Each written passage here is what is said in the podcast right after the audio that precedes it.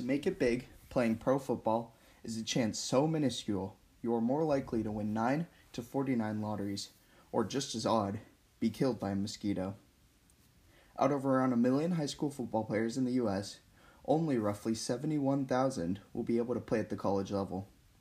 To the NFL, only around 840 players will even have the chance to play under the big lights, and thousands of these players will sustain serious concussions that can force them to change their goals in, as an athlete.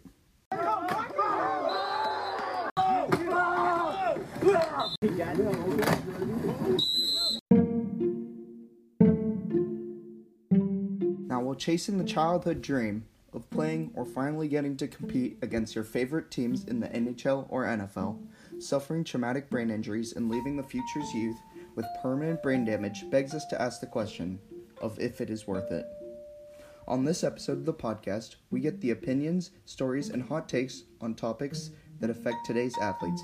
We hear the stories from players and trainers who have both seen and experienced concussions in the world of youth sports, including myself, a hockey player for over 12 years.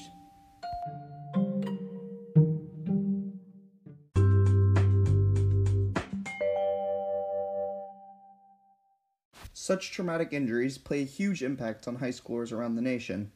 With effects like short term memory loss, trouble concentrating, mental fog, and behavioral changes, a concussion can be a serious obstacle during the college application process and towards other academics that will affect their future. The standard recovery procedure for a mild concussion is to cease activity and allow for a brain break, meaning no screens, reading, or activity, just close to a week long period of rest. This standard procedure can heavily affect a student athlete, as a week to even four weeks of missed work and difficult courses can severely hurt their transcript.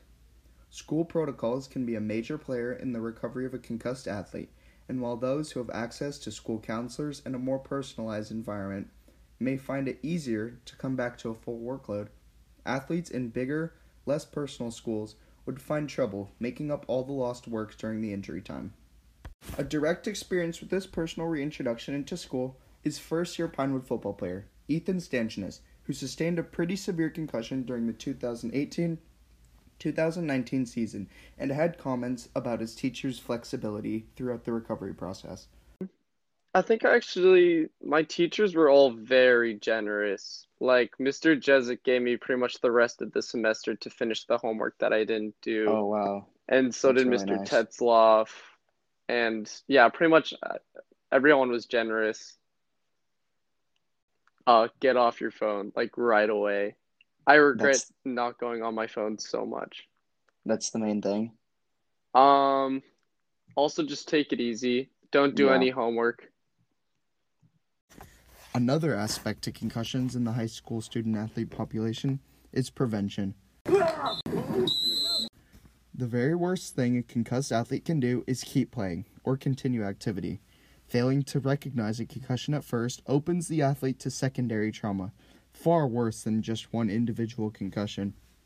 While steps are being made in the technology side of concussion prevention, it is on field judgments that could be the difference between a minor injury or a life changing traumatic experience.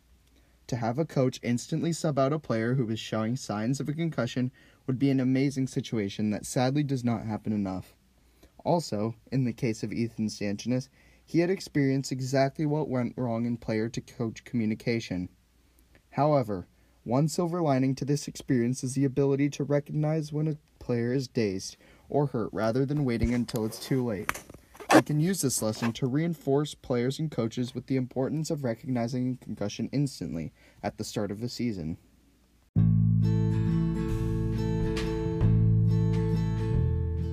Concussions matter to me because, in my experience, I personally have had similar effects.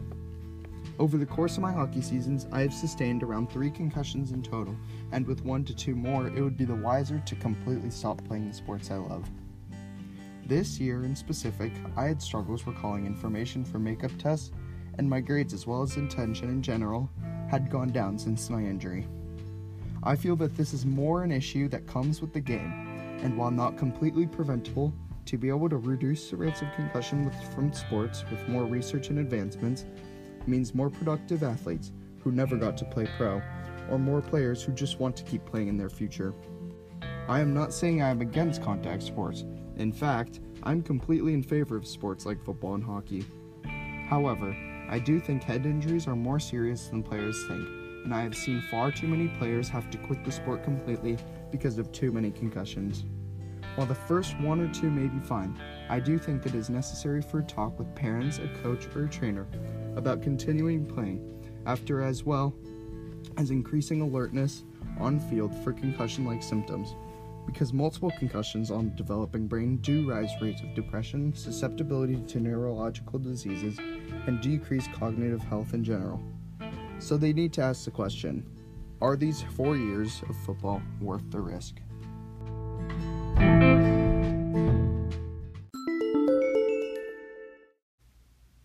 Ethan also had advice on how current concussed athletes should approach their recovery.